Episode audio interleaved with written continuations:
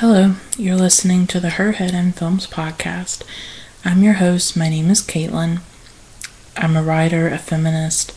I love uh, literature, art, and cinema. And so I wanted to create this podcast so that I could talk about films. If you're new to the podcast, um, the title came from an email that I sent a friend a few years ago. At the time, I was really obsessed with films, as I usually am. And I wrote that my head isn't in the clouds, my head is in films. And so it was just a phrase that sort of stuck. And um, that's why the, the podcast is titled the way that it is. So today I'm going to talk about two films. I'm going to try to keep the podcast um, as succinct um, and as short as I can. I know that some of them have gotten a bit long, and so um, I'm going to try to just stay on point with this podcast.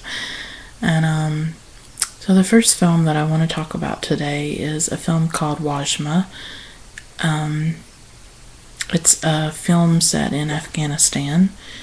It's it came out in 2013 and it's directed by Barmak Akram. I really liked this film. I was drawn to it because I haven't actually seen films from Afghanistan. And I was interested to get a little bit of a glimpse into the country and what life is like there. As an American, um, I'm very aware of the um, power relation between the United States and Afghanistan. We are in a perpetual war uh, with that country. Um, a war that I would say that most Americans don't really understand, and um, it doesn't make much sense what's happening. And I wouldn't say that many of us here are informed about Afghanistan or the people that live there, or really know anything about it. I think if if you asked people to find Afghanistan on a map, I don't think they could find it. So I wanted to watch this film because I wanted um, to learn more about the country, and I wanted to hear, you know, a, a human story. And um, so the film is called Wajma. Um, it's sort of subtitled with an Afghan love story. Um,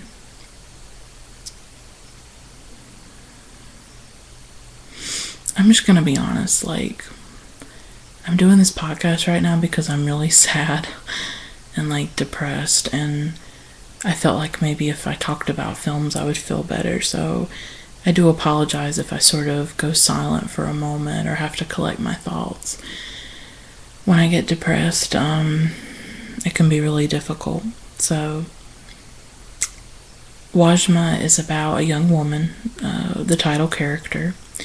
Her name is Wajma, and so is the actress that plays this character she is having a secret um, affair with a man named Mustafa. They meet in secret. She's very young. She's probably about 19 or 20. Very naive, I would say, about love and sex. And it's actually sort of tender at times. You know, they sort of meet secretly, and you can tell that she's like in love with him. And eventually they do have sex, and she becomes pregnant but when she goes and tells him that she's pregnant, he basically doesn't want to have anything to do with her.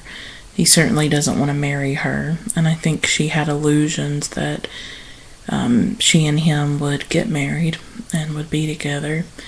Um, but obviously, he didn't have those intentions. So she has to go to her family and tell them that she is pregnant and um, her family, her father especially, is very, very upset and actually becomes violent with her. He isolates her and puts her like in a woodshed. And um, he says, you know, that she's brought shame to the family and even threatens to kill her at one point.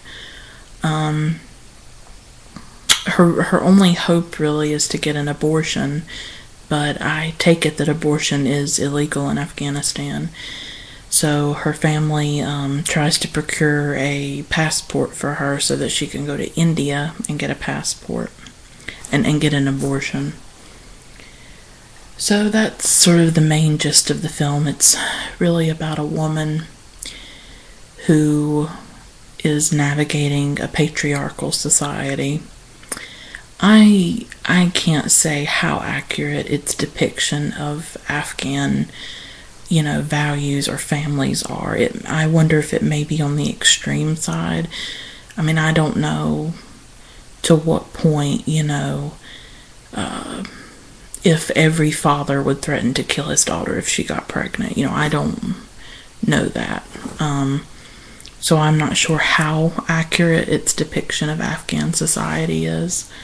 Um, but obviously he does not kill her. It's it's his anger and you know that that violence and that anger comes from living in a society that tells you you know what your daughter does or if she gets pregnant is a reflection on you and your family. So you have to see it within that context as well. So, um, you know, in the end, they do want her to get the abortion, and she is accepted to law school. She certainly has like dreams. She has the rest of her life ahead of her, and she doesn't want the pregnancy, you know, to um, to prevent her from from pursuing those things. So, I mean, honestly, even though it's set in Afghanistan, I mean, I see connections with the United States even though abortion is legal here in the U.S. Um, after the Roe versus Wade decision in the 1970s, um, where I live in the South, uh, the southern United States, there is maybe one or two abortion clinics in the state where I live.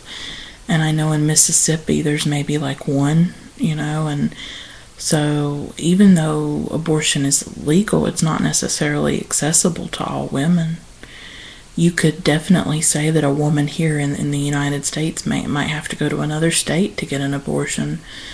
Also, it's a common occurrence for women to get involved with men, and for when those men find out that that woman's pregnant, to leave her and abandon her. You know, this is not something that is particularly unique to a Muslim society. And I certainly didn't feel like the film was sort of trading in stereotypes about Muslims or or you know um, a Middle Eastern country.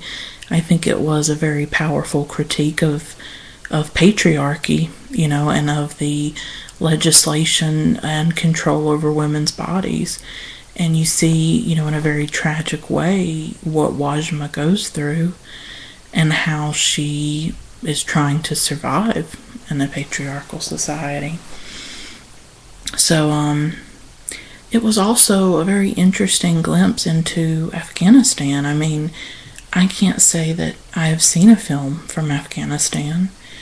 When I think of Afghanistan personally, from what I've seen in the media, I think of mountain ranges and caves and the Taliban. You know, I mean, that's that's sort of the only image that we have.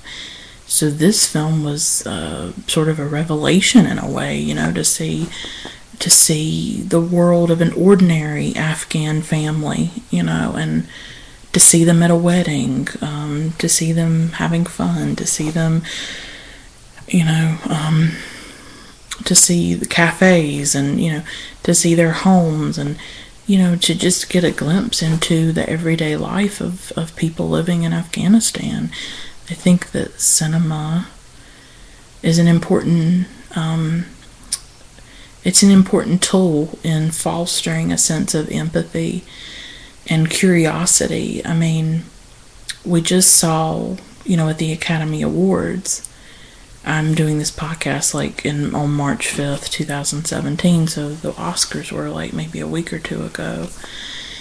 But all the nominees for the foreign language Oscar uh, came together and issued this statement where they basically wrote that you know, cinema is a way to create empathy. It's a way to break down walls and borders and barriers between people. And I, I do believe that. And um, I believe that that watching foreign films, I'm not saying it makes me better than anybody, anybody else, or better than, than people who don't watch foreign films. I'm not saying that. But personally, for my life, watching foreign films has helped to make me much more open minded, much more um, empathetic towards other people, much more understanding, and and um, it's made me curious about other people in the world. And because I think you can get very isolated and I think you can get fed very stereotypical images of places like Iraq, like Afghanistan, like Iran. You know, when I started watching Iranian movies, that was a big deal for me because Iran, the way it's portrayed here in the US, is you know, you see the Ayatollah, and there's this fear that is created about Iran. Um, and I kind of bought into that at one time, you know, years ago when I was much younger. You know, I'm 27 right now. But when I was a teenager, you know, growing up in, you know, during the Bush administration, you know, I maybe did look at the Middle East or Iran or Iraq and Afghanistan with a fear and as seeing them as other, you know, and then I started watching foreign films and started watching things about Iran. You know, like the cinema of Kiarostami, um, who I really love. Abbas Kiarostami, who died last year. Um, that opened my mind, you know, to this nation. You know that there's, you know, there's millions and millions of people, and and they're not bad. You know, they're just like me. Um, so I think foreign cinema can create that. I think it it can create those connections and, and it can get you out of your bubble, you know, of of of and really divest you of some of your assumptions about other people. And um, so uh, Wajma for me was quite a revelation and in the future, I definitely want to watch more films from Afghanistan or, or that are set in Afghanistan.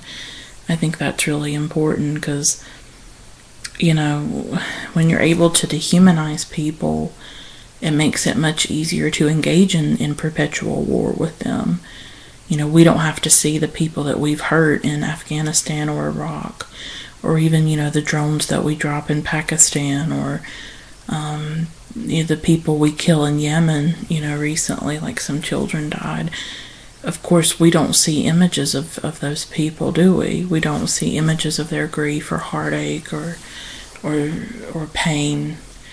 And so it makes it much easier to justify dropping those bombs and and engaging in warfare against them and you know, when I really stop to think about it, it just tears me apart, really. It's you know, I am part of this government, I'm part of this country that does these things.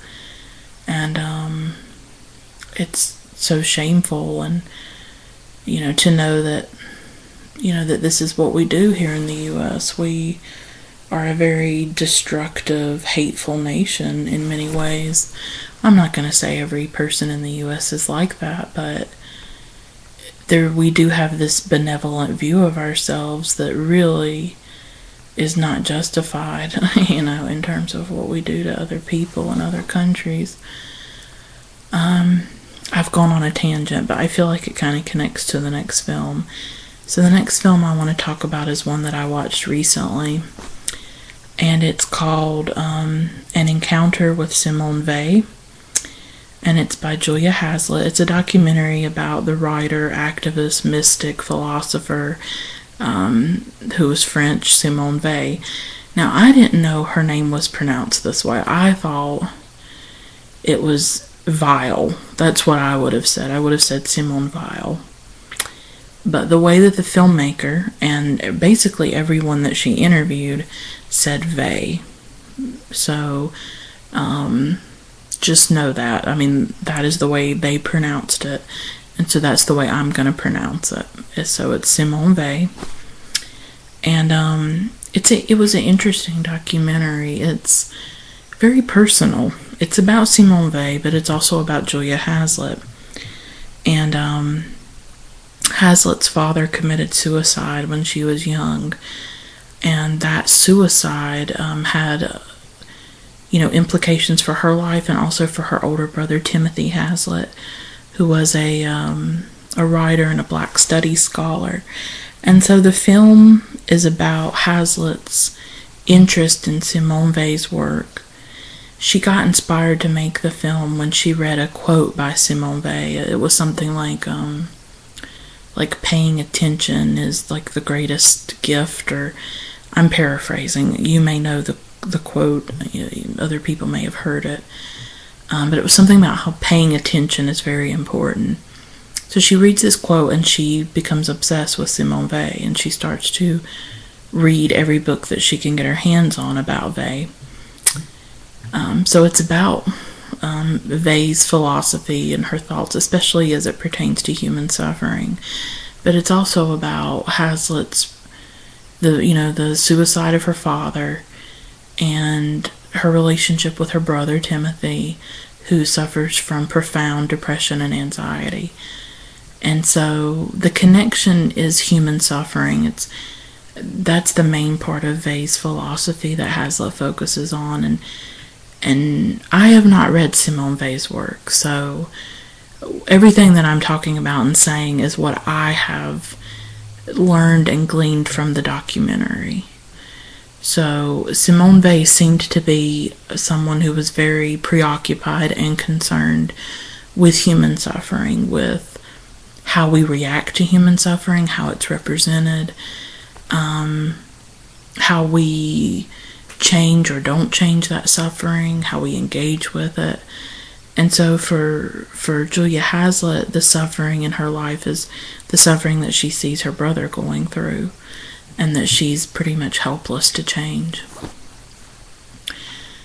Um, I think some people would maybe not like the personal aspects of the documentary or maybe would see it as self indulgent.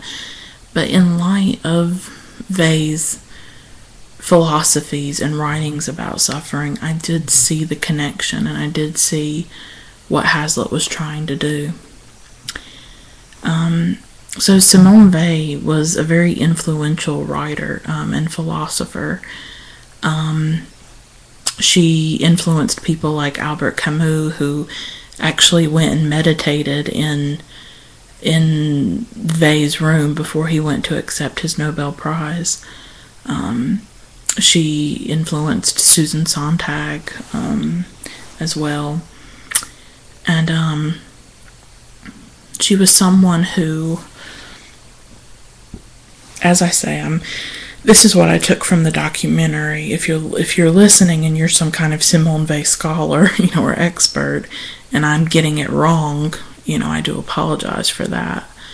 Um, but they seem to be someone who was very interested in in how we live our values. That it wasn't enough to just believe things; that you need to put those beliefs into your everyday life. And um, and she herself did that, and she was very interested in, in, as I said, suffering, and she enacted suffering on her body as a way to feel the suffering of other people so for her, empathy is like bodily, it's very corporeal, and it's something that she wants to experience through her own flesh. So, to that end, she does things like denying herself sugar because during World War II, she knew that soldiers didn't have access to sugar. She reduces her food intake because she knows that people in France don't have access to food. Um, she volunteers in the Spanish Civil War against Franco and, and the fascists. Um, she goes to work at a car factory in order to see what the working class goes through on a daily basis. Um, so she is someone who enacts suffering with her own body. I mean, it almost makes me think of like performance art, you know, in the last few decades. Um, there's been a focus on pain with performance art. Um, oh god, the names totally escape me, but there was this performance artist where he shot himself. There's this other artist, oh god, I think her name's Gina, but I may be wrong, where she puts like nails in her arm she she she does things to her body that create pain. So it kind of reminds me of that a little bit. Um, maybe Simone Weil, Simone Weil was. Um, see, I want to keep saying Weil. it's Vey. It's Vey, even though it does not look like it's Vey. Um, maybe she was like the original performance artist in a way. Um, but she felt like in order to write about something, in order to even think about it, she needed to experience it in the flesh and and feel it through her own flesh. And so I think that's very I think this film is I'm not going to say it's a great documentary, but I do think it's a worthwhile documentary. And I was thinking about this today about how certain films they may not be considered the best films, but they act as catalysts and they introduce us to people or concepts or ideas that can actually become very integral to our lives. You know, for instance, I'm thinking about like Michael Cunningham's book, The Hours, which not everybody may love that film or the movie. But for me, that was a very important book because I read it when I was, you know, around 16, 15, 16 years old. And that is the book where I discovered Virginia Woolf. And so, Virginia Woolf, um, for those of you who don't know the hours, it's about three women in three different time periods. And one of them is Virginia Woolf. And um, without that book, I, I never would have. I, I mean, I'm sure I would have come across her work, but I don't know if it would have had the same impact. I don't know if if it would have um, you know, transformed me the way it did. I've read, you know, many of Woolf's books at this point, and she's a central writer in my life, a central figure. So that book is really acted as a catalyst for me. And so I think some films, some books, some works of art, they may not be the best in the world, you know, but they act as catalysts in your life and they lead you in new directions and on new paths. And so I'm definitely interested in Simone Weil's work, you know, and I want to explore it more. And um, I think in this day and age, when there is immense amounts of human suffering, I think it's important for us to think about it, to think about suffering, to think about how do we confront suffering, how do we change it, how do we uh, protest it, how do we how do we make it visible?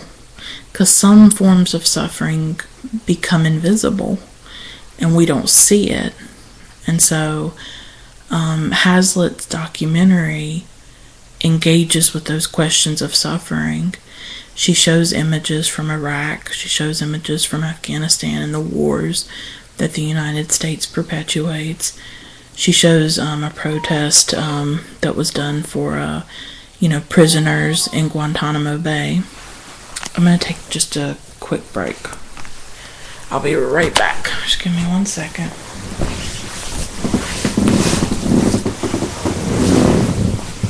You want to get out? Okay. Get out.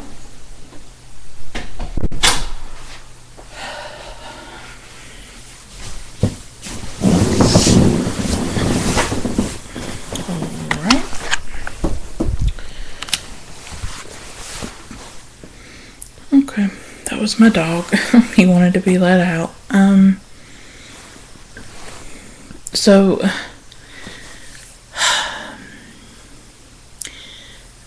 suffering is like I was watching the news today, and um, it's March 5th, 2017, and they were talking about how there's famine going on in Yemen and in Eastern Africa, in places like Sudan and Somalia, even places like Nigeria, and how like millions of people are at risk of it. That, like, I think in Somalia or Sudan, like a hundred people just died the last few days from famine. That the famine is used as a weapon of war. Um, um, that it's really a man made famine, not necessarily a nature made famine. And they showed images of starving people. And it's like, well, and I just sort of sat there and, and like tears came to my eyes because what do I do? What do I do? Um, the suffering that I see just recently, a man was murdered in Kansas by someone, by a white man. It was, okay, I'm not saying it right. An Indian man was murdered in Kansas by a white man in a bar who said, Get out of my country. And the Indian man's widow posted a, a very long message on Facebook where she talked about her husband, you know, and the man that she loved and how they wanted to have children and and what kind of person he was and how kind he was. And um and I read it and my heart hurt like it was painful and I just you know or we hear about immigrants being deported and families being torn apart. Now of course that's not new you know president you know Barack Obama deported millions of immigrants over the course of his administration. But there are ways in which certain kinds of suffering are visible and invisible. And when it's visible, you know, it's hard to watch and it's hard to look at. And I think Simone Weil would ask us, what are we doing about it? You know? She protested. She was an activist. She enlisted in the Spanish Civil War. She wanted to be a spy during World War II. I think they were thinking about sending her back to France. She moved to the U.S. in the 1940s, early 40s, I think. Um, you know, as Hitler started to take power, and she knew that her family was at risk. But she wanted to go back to France, and she wanted to be part of the French resistance against the Nazis. So I think they would ask us very pointed questions about our own complicity and what we are doing and what we are not doing when it comes to human suffering. And um, I think about it all the time. I think about whose lives matter. You know, we see the rise of the Black Lives Matter movement. And I think about whose lives get grieved and whose lives get seen and whose lives get cared about. And um, how do we engage with human suffering? You know, we are in, you know, I mean, just I think about the wars in Afghanistan and Iraq and all the suffering that we've caused, and how we are not, as Americans, made to look at that suffering. You know, it's hidden from us that suffering. It's not visible to us. And and because it's invisible we continue to create this american myth of our exceptionalism and our goodness. And we're not made to confront the darker parts of our country. And i think with the election of, of donald trump and the rise of fascism and the rise of white supremacy I think a lot of people who maybe thought those things were in the past or they weren't a problem anymore are forced to look and say, maybe we're not as great as we thought we were, you know? And so I think human suffering is a huge deal. it's it's an important que- it's an important thing to talk about and to think about. And I think with this documentary it will it will continue to make me think and I also want to share this quote. Um, a really great thing that Julia Haslett did was she was able to interview some people that actually knew Simone Weil. And these people really had not been interviewed before. It's kind of shocking. You know, as influential as Simone Weil is, it's kind of shocking that, like, people haven't been interviewed that knew her, you know? But she was a teacher at one point, and she told her student and Haslett interviewed the student, and she said to her, um, Simone Weil said to the student, always do what will cost you the most. Always do what will cost you the most. That is what they believed. You know, that you have to put your life on the line, your body on the line. I don't think that's possible for everybody to do. You know, some people have disability, some people have mental illness, they're just trying to survive day by day. But she put her body on the line. She went to work in a factory. This was an interesting part of the documentary to that she talked about was Simone Weil going to this factory, this car factory, and working. And um, for some reason, she had had this romanticized view of factory work. And, um, but when she went and actually worked it and did the work, she realized that it was dehumanizing, that it was a form of almost slavery and submission, that the worker, the factory worker, was made to, you know, shut up and be submissive. And, um, and that they weren't, and that it's very hard for what she got out of it partly was that for in order for people to revolt, in order for people to protest and fight back, they actually need time to think. They need to be able to like think and process. But when you're a factory worker or you have a very difficult job, you are almost like a machine. You know, it's all about speed. It's all about how much you do.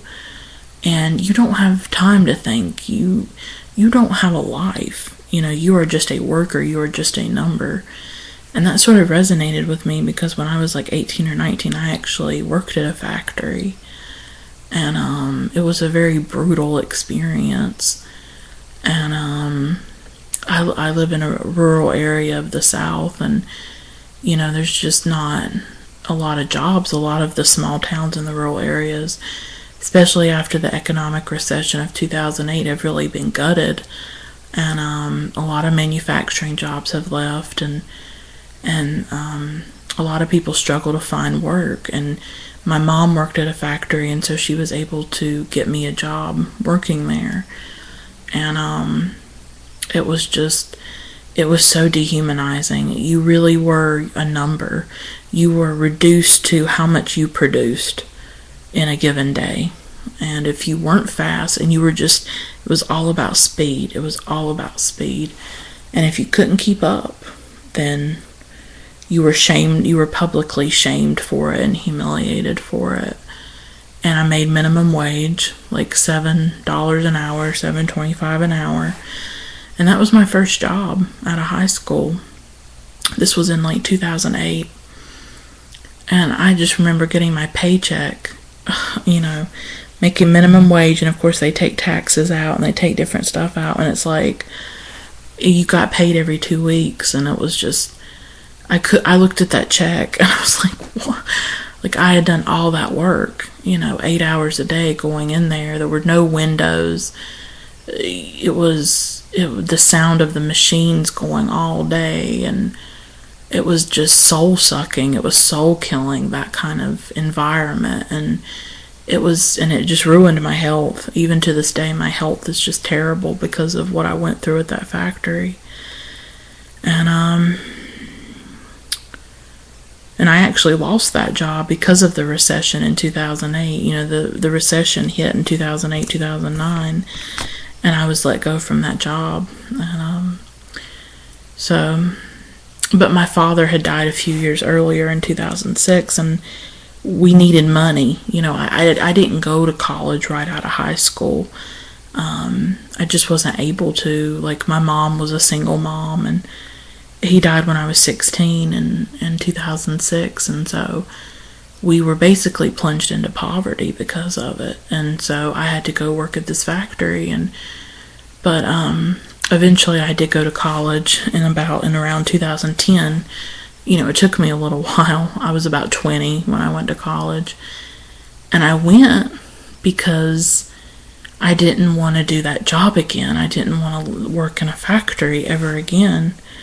And um, so I did go to college and, and study literature and stuff, but I mean, I have a degree now, but I still struggle to find a job. So it's just, it's a difficult economy, especially in rural areas.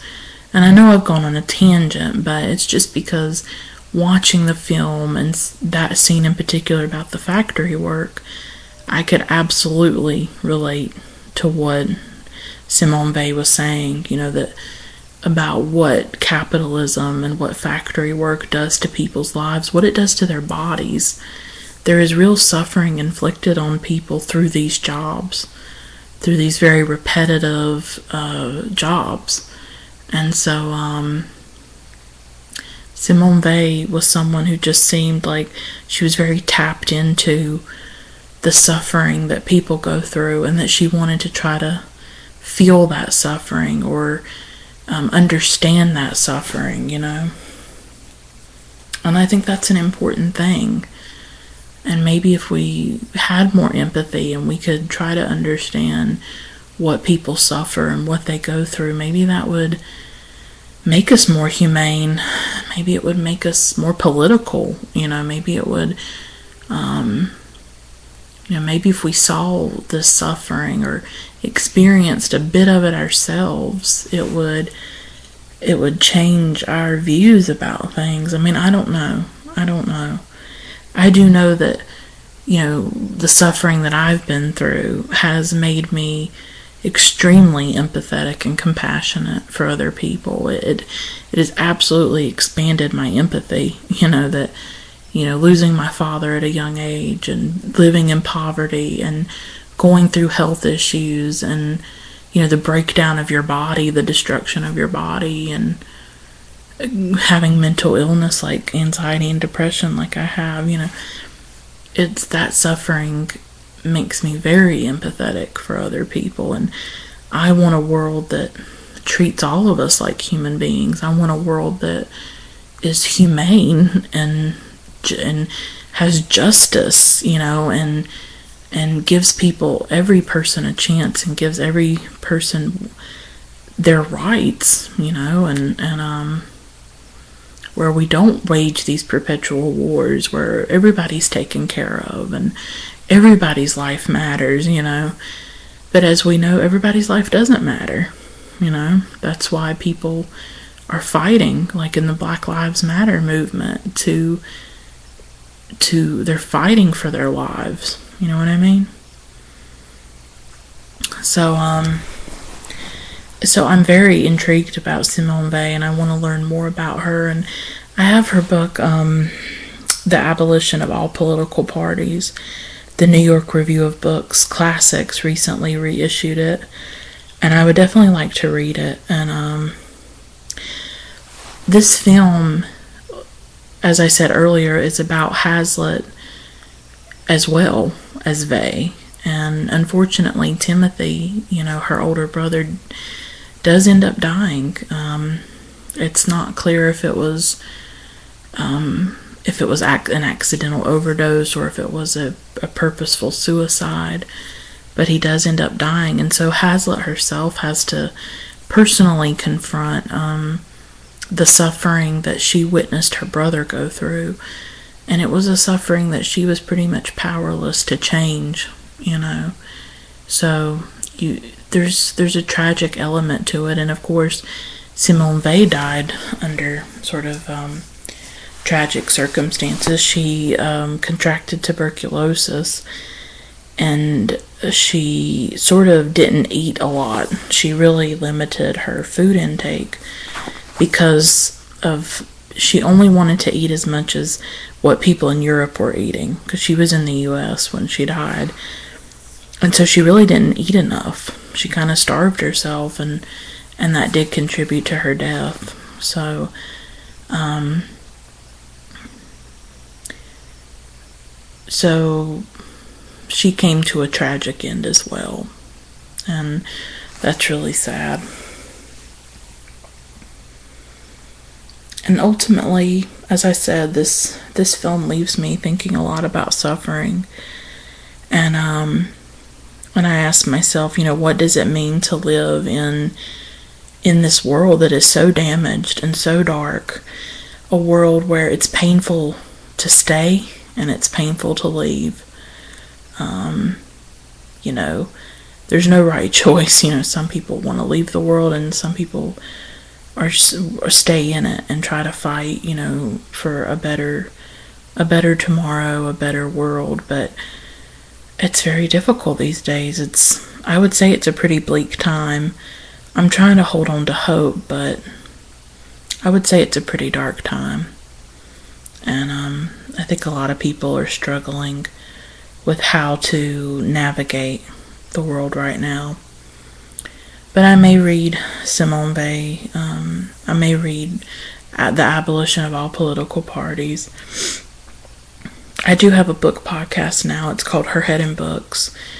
so I wanted to reuse, you know, the film, um, her head in film title, and because I think that they're sort of connected or interconnected because I really love books and I really love films, and they're they're very central to my life and they're very important to me, and so I like having two podcasts where I can I can explore that. And so if I do read the Simone Weil book, I will probably talk about it in the podcast.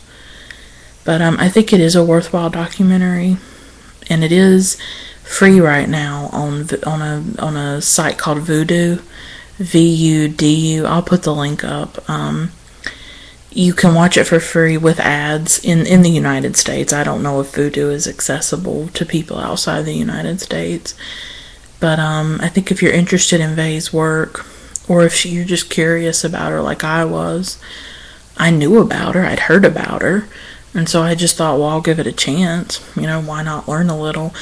And I feel like I watched a really profound documentary. I didn't love everything about it. You know, it wasn't perfect, but I felt like I felt like I got to know a writer that I didn't know a lot about, and that, as I said, the film could act as a catalyst um, for me to explore more of her work and and to think about some of these really large issues, you know, about suffering and how you live your own values you know how you you know we have these principles we have these lofty ideas especially if you're like me and you're a feminist or you're a progressive you know and you have strong political beliefs but how do you enact those things in your everyday life?